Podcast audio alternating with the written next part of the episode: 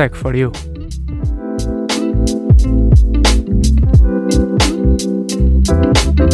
O teu podcast tecnológico. Bem-vindos a mais um episódio de Tech for You, podcast tecnológico da Engenharia Rádio. O meu nome é João Pires e hoje, ao contrário do habitual, estou sozinho. O Pedro teve um imprevisto e, infelizmente, não pôde estar presente na gravação deste episódio. No entanto, esperemos que no próximo episódio, no 8º episódio, o Pedro já volte a estar aqui comigo. Portanto, daqui a uma semana já estaremos os dois a gravar mais um episódio. Ora, e no episódio desta semana, e seguindo um bocadinho o lema do que já tem vindo a ser o habitual e o costume, é um episódio que tem tudo para dar certo. Vamos falar de alguns temas que já falamos, e à medida que os episódios vão passando, acaba por ser um bocadinho difícil falar de temas novos, porque na realidade já abrimos bastante o leque, mas a verdade é que as notícias são sempre diferentes. Portanto, esta semana, apesar de falarmos de alguns temas já abordados, serão sobre um outro ponto de vista e sobre outra perspectiva. E eu acho que neste momento caí no erro de dizer nós, porque já acaba por ser o hábito. Ora, esta semana vamos falar, portanto, de um acordo entre o Exército dos Estados Unidos da América e Microsoft.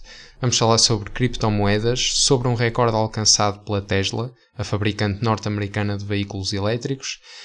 Vamos falar sobre ciberataques e ainda internet por satélite e muitos outros temas. Será um episódio talvez um bocadinho mais curto que o habitual, não com a mesma emoção, mas esperemos que gostem e que seja um episódio que vos permita estar a par das mais recentes novidades tecnológicas desta semana. Relembro ainda que podem nos seguir no nosso Instagram em tech4u.er e nas próximas semanas esperamos ter algumas novidades para vocês. Portanto, a partir do nosso Instagram podem ter acesso a todas as novidades e a todas as coisas boas e novas que tanto eu como o Pedro vos vamos trazer durante as próximas semanas, e também podem, nesse mesmo Instagram, através do link disponível na biografia, aceder aos formulários que nós criamos para feedback e para sugestões que vocês tenham, porque, reforçando um bocadinho aquilo que nós já temos vindo a dizer, este é um podcast que nós fazemos para vocês. É certo que a nós dá-nos prazer, é verdade, mas fazemos-lo para vocês, portanto, queremos que seja um podcast que vocês gostem e que semana após semana vos motive a continuar a ouvir. E agora, para dar o pontapé de saída para este 7º episódio, a nossa primeira rúbrica, o que é nacional, é que é bom.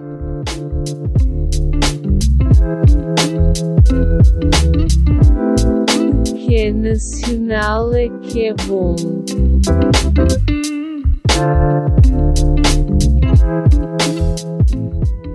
Ora, e começando com uma notícia sobre um tema que ainda não abordamos no nosso podcast, falamos de internet por satélite, apesar de ainda serem poucos aqueles que utilizam, nomeadamente em Portugal, este serviço de internet. A verdade é que está a crescer bastante. No final de dezembro de 2020, em Portugal havia 1.200 acessos deste tipo, o que acaba por ser relativamente pouco, mas quando comparado com 2019 representa um crescimento de 32,4% e uma subida de 78,5% se compararmos com o quarto trimestre de 2018, isto segundo dados da Anacom. Ora, a falta de acesso à internet em algumas zonas remotas do país levou a que o regulador, falamos da Anacom, olhasse para este tipo de ofertas, ofertas estas pouco populares ou pouco conhecidas no mercado das telecomunicações, e a conclusão é que, apesar de serem pouco conhecidas e pouco divulgadas, existem já bastantes ofertas competitivas, quer para clientes empresariais, quer para clientes individuais ou residenciais. Estes últimos, portanto, estes clientes residenciais, portanto nós, em princípio, poderemos adquirir este serviço por 12,90€ por mês, o que representa um valor relativamente baixo, tendo em conta o que pagamos pela internet por fibra óptica, por exemplo. Ora, o acesso à rede global e que é de conhecimento de todos ganhou particular relevância no ano passado, isto por causa da pandemia, que obrigou, em muitos casos, ao teletrabalho, e são atualmente milhões e milhões de portugueses que utilizam a partir de casa as redes móveis 4G, a fibra óptica. No entanto, esta internet por satélite aparece assim agora como uma terceira opção que pode ficar até bastante mais em conta. Ora, marcado pela chegada do Covid em 2019, 2020 marcou também um registro, como eu já tinha dito, de número de portugueses a utilizar este serviço por internet. Este serviço exige assim, ao contrário do habitual da fibra óptica e do 4G, a instalação no exterior da habitação de uma antena parabólica de pequenas dimensões, portanto não será um problema em termos logísticos, e ainda de um router para permitir então o acesso. É de notar que algumas operadoras de internet por satélite vendem ou alugam estes equipamentos, e a instalação, ao contrário da instalação, por exemplo, da MEO, Vodafone ou NOS, poderá até ser feita pelo próprio cliente. Quanto às velocidades de download e upload, que se calhar serão do interesse dos mais curiosos, as velocidades de download poderão ir até aos 100 MB por segundo, ao passo que as velocidades de upload ficarão pelos 10 MB por segundo. Ora, como eu já tinha dito, se por um lado nós conhecemos operadoras como a NOS, MEO, Vodafone, provavelmente não conheceremos, e eu pelo menos não conhecia, as empresas que fornecem este tipo de internet por satélite, mas são elas a Satélite da Sabedoria, a Vivanet, a SkyDSL, a Green Mill ou até a Eutelsat, presumo que seja assim que se diga. E esta última, que eu tive alguma dificuldade em dizer o nome, começou a operar em território nacional há praticamente uma semana, portanto desde o dia 29 de março, sendo algo bastante recente. Para terminar e dizer que esta internet por satélite é algo que a empresa Starlink, empresa criada por Elon Musk, tem vindo a apostar, e tem vindo a apostar também em território nacional, uma vez que já tem vindo a fazer alguns testes, recordando-se que, por exemplo, em 2020 foram lançados cerca de 1085 pequenos satélites, dos quais 773, uma grande maioria, uma grande fatia destes satélites, pertencem à Starlink. A importância da internet por satélite poderá ser ainda maior nas zonas mais interiores do país, onde o acesso à fibra óptica muitas vezes não é conseguido e a internet por satélite acaba por contornar esse problema. Portanto, é de utilização recomendada nestas situações. Ora, e passando da internet por satélite para algo que tem vindo a ser abordado nos últimos tempos, que é a cibersegurança, a notícia que se segue poderá ser algo surpreendente, pelo menos tendo em conta, no meu caso, que eu não estaria à espera que os dois países de que vou falar tivessem algum interesse em direcionar ataques ao nosso país. Ataques informáticos, atenção. Ora, o mais recente relatório anual de segurança interna dá conta de um aumento destas atividades de ciberespionagem e, embora o documento não indique a origem em concreto dos países por detrás destes ataques, as suspeitas em relação à China e à Rússia começam a crescer e a Polícia Judiciária naturalmente já está a investigá-las. De acordo com 4 fontes a que o Jornal Público teve acesso, ambos os países são apontados como culpados pelas atividades de ciberespionagem em Portugal. E as fontes são especialistas na investigação e análise de cibercrime, afirmando assim que é possível identificar estes autores, quer através do seu método de atuação, quer através do tipo de tecnologia que utilizam para efetuar estes ataques. Os especialistas, estes que apontam a China e a Rússia como os responsáveis, detalham que a China costuma estar normalmente associada a ataques contra instituições de saúde, ao passo que a Rússia tem na sua mira entidades com ligações ao Estado. Ora, contactadas por este jornal, as embaixadas de ambos os países não confirmaram a informação, mas também não a negaram. Se por um lado a embaixada da China indica que o governo do país defende firmemente a segurança informática, apesar de ser uma das maiores vítimas de ataques e que todos os ataques direcionados contra si são combatidos de acordo com as leis. Por outro lado, a Embaixada da Rússia relembra que o atual relatório, como eu já tinha dito, não menciona qualquer país como culpado dos ataques, e acrescenta ainda, e a meu ver acrescenta de forma bastante inteligente, que são necessárias provas para comprovar portanto, o envolvimento russo nestas atividades de ciberespionagem. Além disso, a Rússia afirma que se encontra totalmente disponível para cooperar com outros países, nomeadamente Portugal, na resolução de casos de ciberataques ou outras situações em que possa vir a ser útil. Portanto, aqui uma situação que certamente dará que falar ainda bastante nos próximos tempos, por menos até haver uma confirmação ou não, porque isto poderá ser eventualmente até apenas um mero rumor ou um mero engano e até nem ser a China ou a Rússia, ou então até poderá vir a ser confirmado e ser mesmo, mas até lá não podemos afirmar nada até termos provas em concreto, como diz a Rússia. Ora, e passando agora para um tema que nós já abordamos, lá está, eu continuo com nós porque acaba por ser mesmo o hábito, 6 episódios já para a semana, e este nós já vai ser correto esta semana, desculpem-me, mas continuará a ser o nós porque é o que eu estou habituado, e não é o nós da operadora, é o nós eu e o Pedro. Ora, passando agora para as criptomoedas, que foi algo que nós já abordamos aqui no podcast até por várias vezes,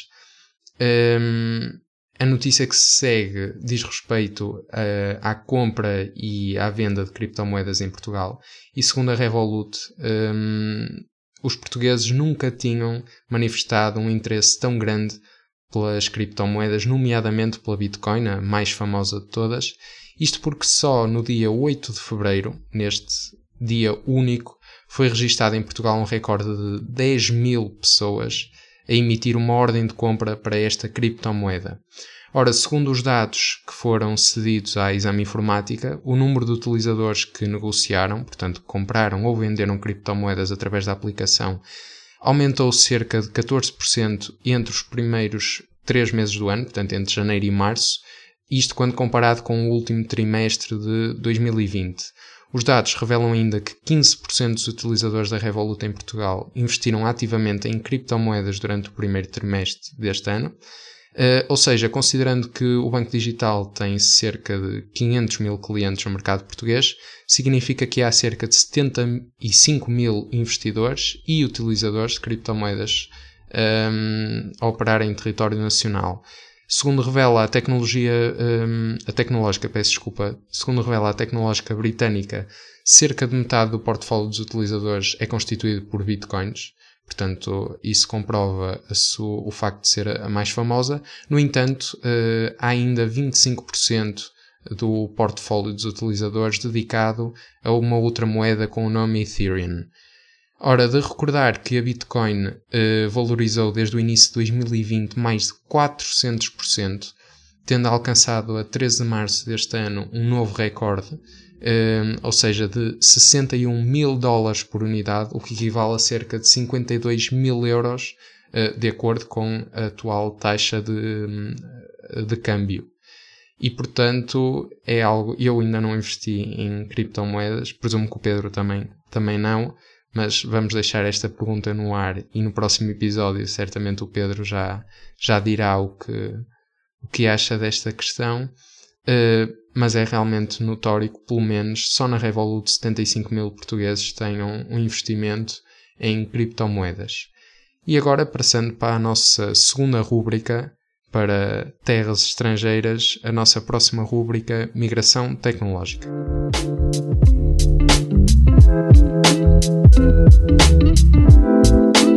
Migração tecnológica.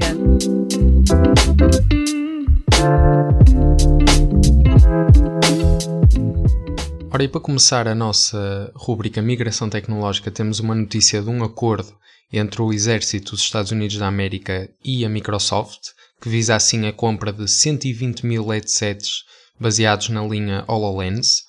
O acordo rende assim à empresa de Redmond mais de 21,9 mil milhões de dólares, isto depois de já ter sido noticiado um acordo de novembro de 2018 e esse avaliado em 480 milhões de dólares. Ora, o modelo que vai ser fornecido aos militares, daí eu ter dito que era baseado na linha HoloLens e não propriamente igual ao HoloLens, não é realmente igual ao produto que a Microsoft preparou para os consumidores finais, Isto porque a versão do Exército inclui sensores como o HoloLens original, mas parece mais um headset que se encaixa no capacete do soldado. Ora, o objetivo deste IVAS, que é a sigla para Integrated Visual Augmentation System, é amplificar a letalidade, mobilidade e ainda a consciência posicional dos militares, seja isto em combate, seja em treino. Esta versão deve ainda ter visão noturna e térmica, aquisição visual de alvos, sensores de vitalidade e um sistema ainda que deteta se o utilizador sofrer concussões. Este acordo deve assim fazer ressurgir o debate sobre a posição das tecnológicas no que toca a fornecimento de soluções para a guerra. Na própria Microsoft, em 2019, uma carta assinada por funcionários pedia que o HoloLens fosse utilizado para o bem e não para a guerra, pedindo assim que a empresa rescindisse o contrato e não desenvolvesse o hardware como uma arma. Na altura, o CEO, que ainda é o atual CEO da Microsoft, Satya Nadella, respondeu que a empresa não iria privar governos democraticamente eleitos a protegerem a liberdade de que desfrutamos, recorrendo para tal à tecnologia da empresa. Portanto, aqui uma questão um bocado controversa. Ora, e não tão controverso, mas estranho é a notícia que se segue. Também relacionada com uma questão de segurança, mas não segurança não relacionada com guerras, mas mais segurança monetária e segurança de software. É verdade que nos últimos tempos temos falando bastante das criptomoedas, aliás, na rúbrica desta semana, e há bocadinho acabei de dizer que as criptomoedas em Portugal têm tido um crescimento bastante notório, mas a verdade é que também têm sido debatidos e discutidos muitos dos esquemas e burlas que estão associados a esta nova transição monetária tecnológica, chamemos-lhe assim. Ora, e o mais recente golpe roubou cerca de 1.600 milhões de dólares.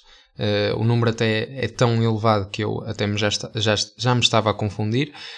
Isto tudo recorrendo a uma simples app, talvez não tão simples assim, para o iOS, portanto o sistema operativo da Apple, aplicação esta que supostamente nem deveria sequer estar na App Store, portanto a loja de aplicações da tecnológica de Cupertino.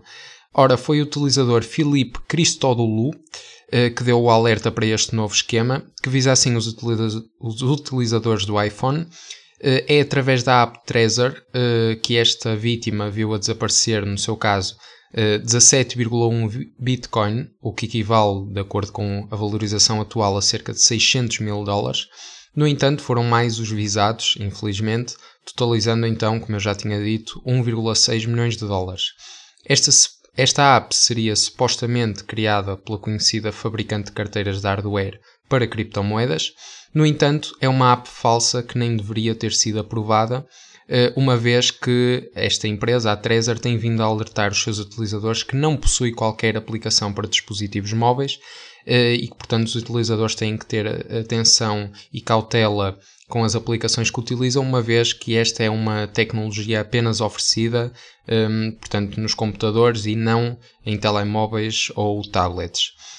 Neste caso, o esquema passava apenas por verificar o saldo da carteira digital, portanto, a aplicação apenas intitulava-se como uma verificação, mas a realidade é que ao inserir os dados de acesso na app, os bitcoins da conta em questão eram imediatamente transferidos para outra carteira, perdendo assim o controle e efetuando-se assim o roubo. Curiosamente, esta vítima, e que denunciou este esquema, parece estar mais zangada com a Apple do que propriamente com os atacantes que lhe roubaram as bitcoins. Isto porque não entende como é que é possível que uma loja de aplicações que é considerada segura e até em comparação direta com a concorrente do Android, com a Google Play Store, é uma loja que tem tido bastante controle sobre as aplicações que tem disponíveis na loja e, portanto, este lesado não entende como é que foi possível a autorização de uma aplicação destas na loja online. Infelizmente, e como eu também já tinha dito, este não foi o único utilizador a ser enganado neste esquema e, portanto, os 1,6 milhões de dólares roubados em bitcoins certamente terão sido um valor muito grande para muita gente. Ora, e por falar em valores grandes, passamos agora para a Tesla, que bateu assim um novo recorde. Isto porque só no primeiro trimestre deste ano a empresa produziu 180.338 veículos e entregou quase 185.000 unidades, superando assim as expectativas que apontavam para cerca de 177.822 veículos a serem entregues. Ora, e se os resultados revelam que a fabricante norte-americana de carros elétricos está no bom caminho, a verdade é que este caminho não tem sido fácil, até que, por exemplo, no primeiro trimestre de 2020, em comparação direta com um ano anterior, a empresa apenas, acaba por ser um número bom, mas não o suficiente, entregou 88.000 veículos. No último trimestre de 2020, por sua vez, a empresa já tinha conseguido aumentar bastante este número, entregando assim 180.000 veículos. A empresa diz assim estar satisfeita com este cenário, pudera, e estão ainda bastante animados com a forte recessão que o modelo Y tem tido na China. A empresa revela ainda que estão a avançar rapidamente para a capacidade total de produção, o que aumentará, teoricamente, estes números. Apenas relembrar que esta empresa norte-americana encerrou 2020 com ganhos líquidos de 596 milhões de euros e estes valores, que acabam por ser agora, neste momento, inéditos, surgem depois de uma fase mais complicada, onde em 2019 a empresa encerrou o ano com um prejuízo de 712 milhões de euros. Assim, pela primeira vez na sua história, em 2020, a Tesla acaba por encerrar o ano com ganhos líquidos e abrir assim um precedente para mais anos bons que certamente se seguirão. Ora, mas não tão bom é a notícia que se segue, não tão boa, aliás, porque a Sony confirmou esta semana o que até agora era apenas um rumor. De acordo com a empresa japonesa, as lojas digitais da PlayStation 3, da PlayStation Vita e da PlayStation Portátil, mais conhecida por PSP, e não é a Polícia de Segurança Pública, vão mesmo fechar este verão. Isso significa que vai ser impossível comprar novos conteúdos para qualquer uma destas consolas através desses portais. As lojas vão assim fechar no dia 2 de julho para a PlayStation 3 e para a PSP, ao passo que a PlayStation Vita terá a sua loja encerrada apenas a 27 de agosto. Ora, para quem possui uma destas consolas, não se precisa de preocupar quanto aos jogos que já possui, uma vez que pode continuar a fazer o download e a jogar todos os jogos já comprados, e as ofertas que tiver, por exemplo, de vouchers que ainda não tenham redimido, também podem continuar a introduzir e serão igualmente aceitos. No entanto, este fecho significa que após estas datas deixa de ser possível comprar novos jogos e outros conteúdos, por exemplo, DLCs e conteúdos extra, que passam a não estar disponíveis para aquisição dentro dos próprios jogos.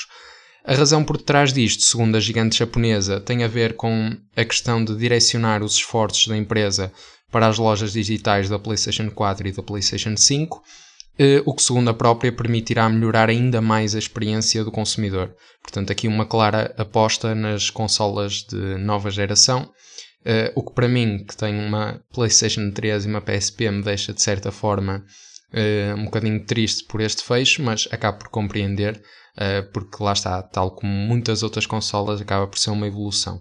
Ora, isso por um lado acaba por haver um certo conjunto de evoluções positivas, por outro lado também há evoluções com fins ou propósitos diferentes, chamemos-lhe assim. A Rússia tem uma nova legislação que obriga a pré-instalação de software ou aplicações nacionais em todos os telemóveis, tablets, computadores ou outros equipamentos eletrónicos, mesmo equipamentos que tenham sido importados. As infrações vão começar a ser punidas a partir do próximo mês de julho. Esta aqui é uma lei promulgada em 2019 pelo presidente Vladimir Putin e que já era para ter sido aplicada em julho de 2020. Sofreu alguns atrasos e, portanto, será apenas aplicada a partir do próximo mês de julho. O objetivo passa por tornar esta limitação num meio de promoção das empresas tecnológicas russas, face a toda a concorrência estrangeira. No entanto, há quem considere, eu sou um deles, que esta é uma forma de controlar os meios de comunicação e os dispositivos. As ferramentas têm assim de ser obrigatoriamente pré-instaladas nos telemóveis, portanto nos dispositivos eletrónicos, como eu já tinha dito, E são ferramentas que pertencem a dois gigantes conhecidos da internet russa. Portanto, o Yandex, presumo que é assim, e o Mail.ru, que fornecem assim as redes sociais russas, que têm por sua vez nomes um bocadinho estranhos. Aqui vou eu numa tentativa de os dizer bem. Odno Klasniki, acho que este já está, e Vcontact. Presumo que a minha tarefa esteja cumprida e que me esteja a tornar um poliglota. Ora, para terminar, as autoridades russas têm limitado bastante as redes sociais estrangeiras e até interditado o acesso a portais ligados à oposição. Além disso, o serviço de funcionamento da internet, nomeadamente aqueles que dão voz à oposição e aqueles que se recusam a cooperar com o regime, têm vindo a ser prejudicados. Portanto, este acaba por ser mais um episódio no meio de tantos que têm contribuído para a opressão russa sobre a população e sobre a oposição em geral. E agora, passando para a nossa... E esta, sim, mantenho aqui o nossa, porque apesar do Pedro não estar cá hoje, não deixa de ser a nossa rúbrica favorita. Esta semana com menos notícias do que as anteriores, mas ainda assim com alguma qualidade, por menos é o que nós esperamos. E portanto, sem mais demoras, insólito, nunca fez mal a ninguém.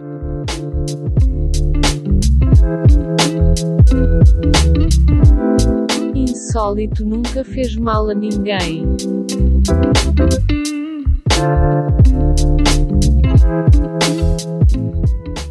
Ora, e se nas últimas semanas e nos últimos episódios temos tido vários insólitos, esta semana temos apenas um insólito, mas que acaba por manter a qualidade do costume, aquela que já temos habituado os nossos ouvintes. E, portanto, sem mais demoras, de acordo com um artigo científico publicado no Journal of Materials Chemistry, as cascas de caranguejo, ouviram bem, as cascas de caranguejo, poderão ter um papel fundamental nos componentes de PCs da próxima geração. O segredo para este papel fundamental está na quitina, um recurso natural rico em nitrogênio e que é derivado, assim, da casca dos caranguejos e que poderá ter um papel importante no fabrico do nanocarbono avançado. Na pesquisa efetuada, este recurso demonstrou ser mais eficiente durante o fabrico de materiais de nanocarbono, isto quando comparado com os métodos tradicionais, portanto aqueles que são usados neste momento. Isto é possível devido à estrutura molecular que cria a sua própria fonte de defeitos naturais, necessários para utilizar este recurso, para tornar este recurso utilizável. Ou seja, numa fase de produção representaria um ganho bastante significativo, uma vez que seriam necessários menos recursos não renováveis. Para além disto, estes papéis de nanofibra de quitina mostram também ter potencial para utilização em fotossensores, bem como eficientes elétrodos supercapacitores. Portanto, vamos esperar e aguardar por novos desenvolvimentos nesta área, com grande expectativa, e esperar assim que as máquinas do futuro tenham uma implementação que se baseie em grande parte em cascas de caranguejo. E eu confesso que, sendo eu um caranguejo, não fiquei muito contente com esta notícia, mas é assim mesmo. E agora, passando para a nossa última rúbrica, uma vez que esta semana não teremos recomendações, portanto, terminaremos o nosso episódio com a próxima rúbrica, Guru da Semana.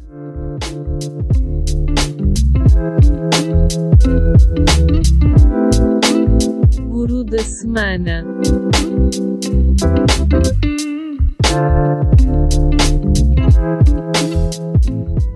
Ora, os nossos gurus desta semana são Alfred Vaino Aho e Jeffrey David Ullman, os nomeados e premiados do Turing Award, o chamado Nobel, o chamado muitas vezes Nobel da Computação ou da Informática, como preferirem, e foram assim nomeados e premiados pelos seus contributos para a área.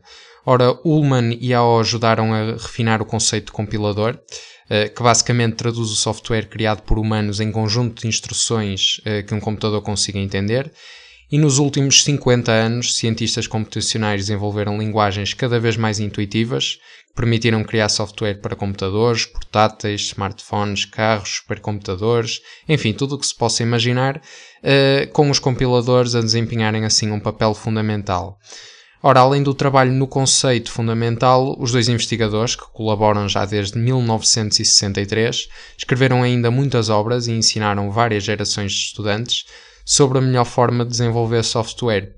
Ora, o anúncio deste prémio foi feito pela ACM, a Association for Computing Machinery, e além da distinção, os investigadores vão também receber um prémio monetário no valor de $1 milhão. Portanto, aqui um prémio mais que justo.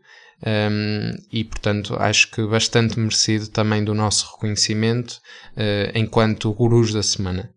O episódio 2 fica por aqui, esperamos que tenham gostado e que tenham estado desse lado. Voltamos na próxima semana com mais novidades e surpresas. Acompanhem-nos no Instagram em tech4u.er e já sabem, podem nos dar o vosso feedback através do link lá disponível.